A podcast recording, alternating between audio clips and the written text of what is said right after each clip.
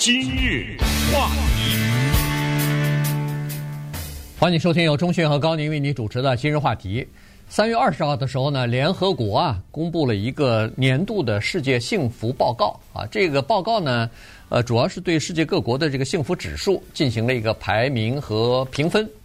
呃，最后呢，排出来说芬兰呃列为这个世界最幸福国家这个排行榜的第一。那芬兰在这个第一的排行榜上呢，已经连续待了六年了哈，那么《纽约时报》挺有心的，他们呢就对芬兰这个国家的各个阶层、不同的阶层、不同职业、不同年龄、不同族裔、不同性取向的人呢，呃，取了一些代表进行了一些采访。因为我们看到的这个排名，它只是一系列的数据，还只是一系列的呃冰冷的数字，但是呢。在《纽约时报》记者采访的时候呢，他就了，他就要想要了解各行各业的人、不同年龄的人，他们对自己的生活是不是满意？对，对这个幸福指数是不是像排这个排名或者是这个联合国报告当中所说的那样？结果说实话，反映出来的东西呢，还是比较复杂的。呃，人们有满意的一面，有幸福的一面，但也有不满。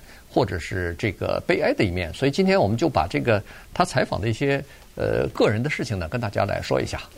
你说这不是很普遍的吗？对不对？任何的事情它都没有是绝对的怎么怎么样，绝对的怎么怎么样。就拿这个排行榜来说，我们看到排在第一名的是芬兰。然后呢，接下来是丹麦啊、冰岛啊这样的排名，就是丹麦、冰岛、什么瑞典、挪威，这个一直在头五名啊，换来换去的。但是今年呢，出现一个情况是，有一个国家跳到第四去了，就是以色列，呃，说明以色列这段时间老百姓还挺开心，还是怎么着的？呃，然后荷兰跑到第五去了，呃，瑞士呢掉到第八，然后美国呢在这个联合国的排行榜上排在第十五，有一个国家呀，因为他的政府呢，准备把他的退休年龄从四十二调呃，从六十二调到六十四，那个国家老百姓不太开心，呃，所以首次从这个排行榜上的前二十名掉下去了，从过去的二十变成了第二十一，所以就是前二十名没有这个国家。这个国家大家也都知道，这就是法国。那什么东西让一个人快乐？实际上就是个人。变成群体，那么群体的概念就是一个国家的概念，对不对？到最终还是要回归到一个个人的上面。所以为什么说有一些媒体去跑到那儿采访一些个人，就是这样。你个人的快乐的原因，咱们总结一下，然后然后把它呢放大一下，那大概就知道什么东西让一个人快乐，或者让一个群体快乐。我认为，其实让人作为一个物种啊，作为一种动物，它快乐呢？我觉得至少具备有一个基基本的条件，叫做第一，叫做衣食无忧。嗯，对。啊，你不能说老是为了生计。我说这个衣食还不是真的三顿饭，就是有些人他必须得去做一份工啊，或者打两份工啊，打多少工才能交得起房租，买得起衣服，买得起保险，买得起吃的啊等等啊。这个叫做衣食无忧啊，要看做到没做到这个国家。那么要想做到衣食无忧，就是要看他的社会福利怎么样。可是人，你不能光穿了衣服、吃了饭就快乐呀。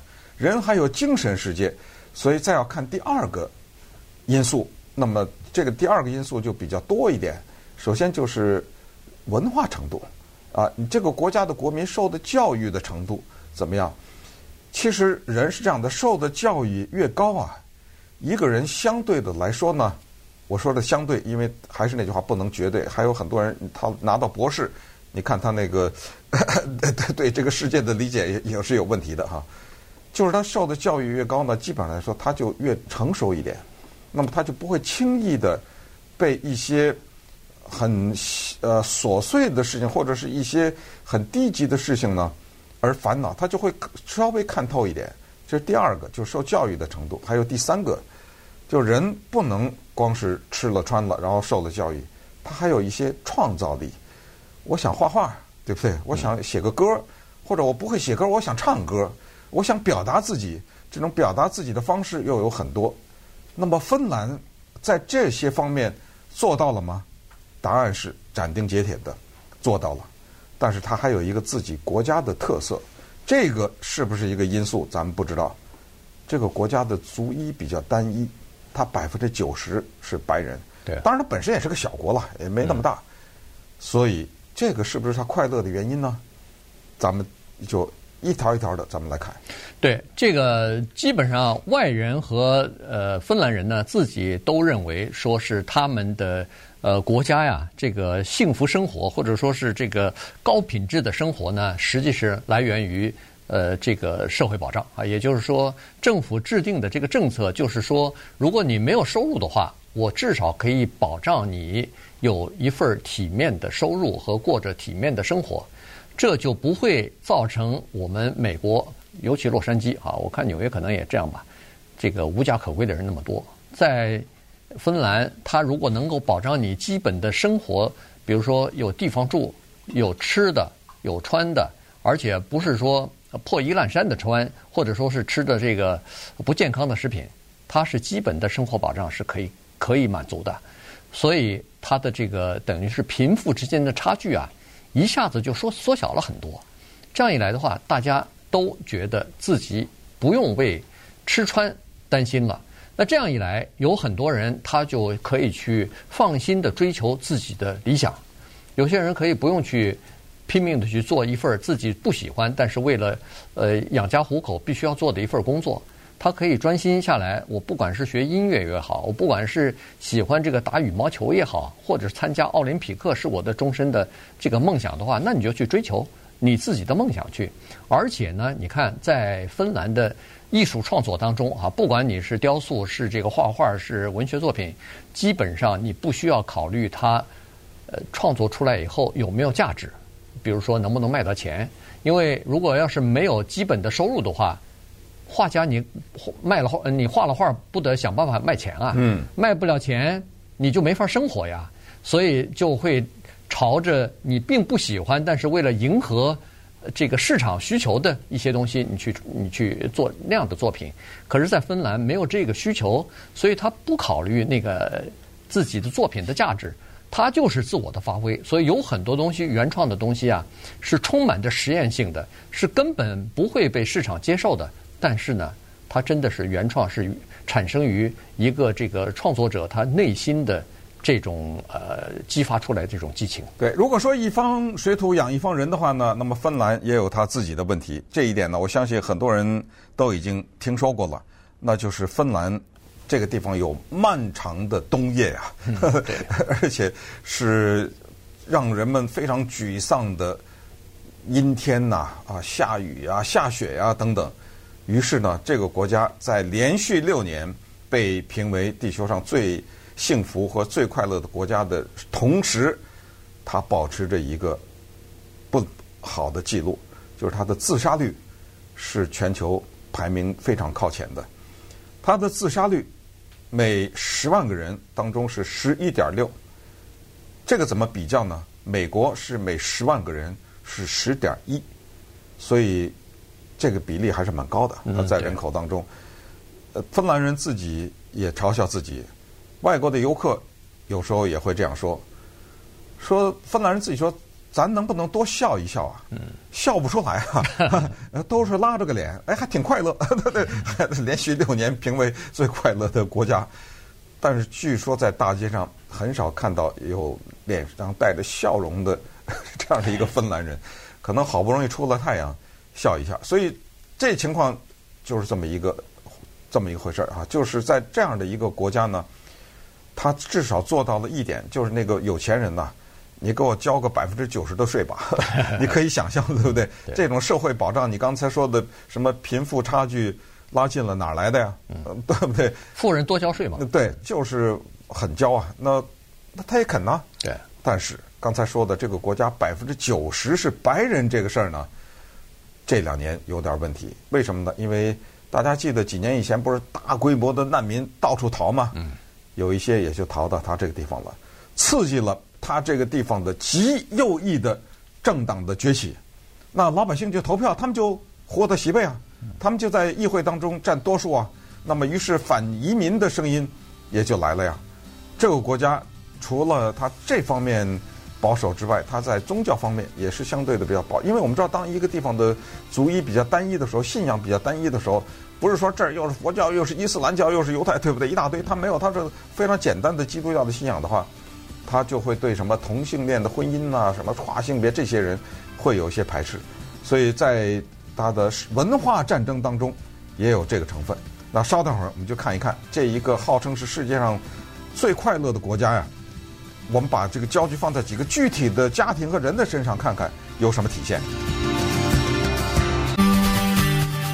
今日话题，欢迎继续收听由钟迅和高宁为您主持的《今日话题》。这段时间跟大家讲的呢是芬兰哈，因为他们被联合国再次评为这个幸福指数排行榜的第一名啊，这已经是连续第六年位居呃榜首了。所以呢，呃，《纽约时报》对不同的人呃不同的族裔的这个采访呢，了解一下当地的民众是不是这么。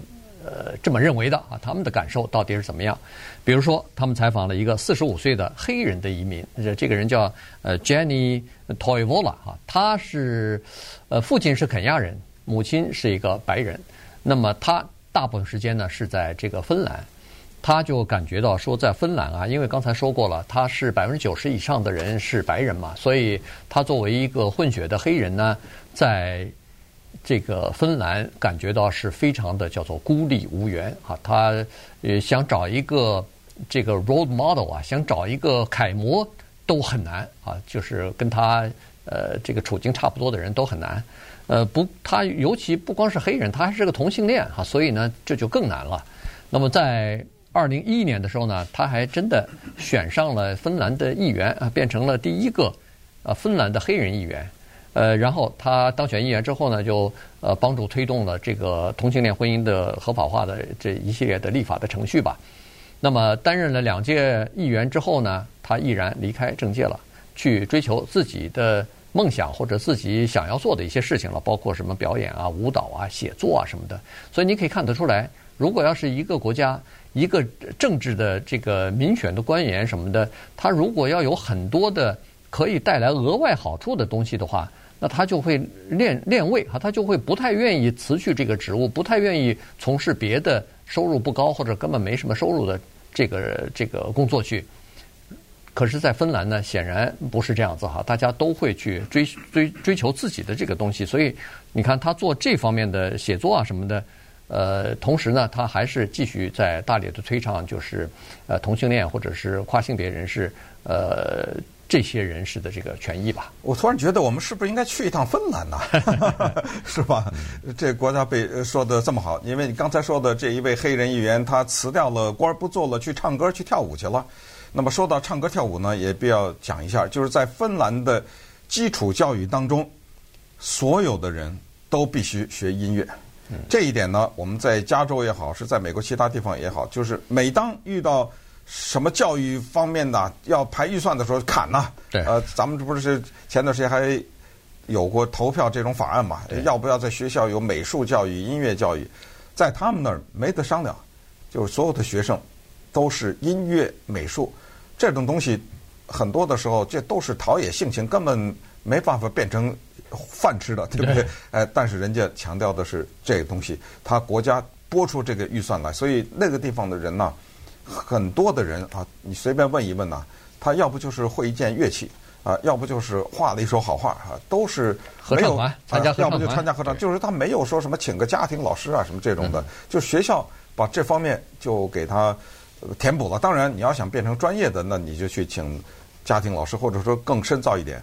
可是现在芬兰面临着这样的问题，就是刚才说的极右派的这些人呢，在夺取了国会的一些席位之后啊。他们现在呼声就是要砍掉这个艺术教育，呃，认为这个东西在学校里是浪费我们纳税人的钱，我们这个国家有别的困难要解决，所以要砍掉这一方面。呃，芬兰还有一个麻烦，它马上要变成北约的成员了。对，啊，这情况当然之前芬兰跟俄罗斯打过血仗啊，打过那个非常惨烈的战争，获得了它的独立。所以这也是他现在在大的国际舞台上要面临的一个问题。在芬兰呢，他们的语言当中流行一个叫 “sisu”，S-I-S-U。你觉得这个翻译成什么？逆来顺受？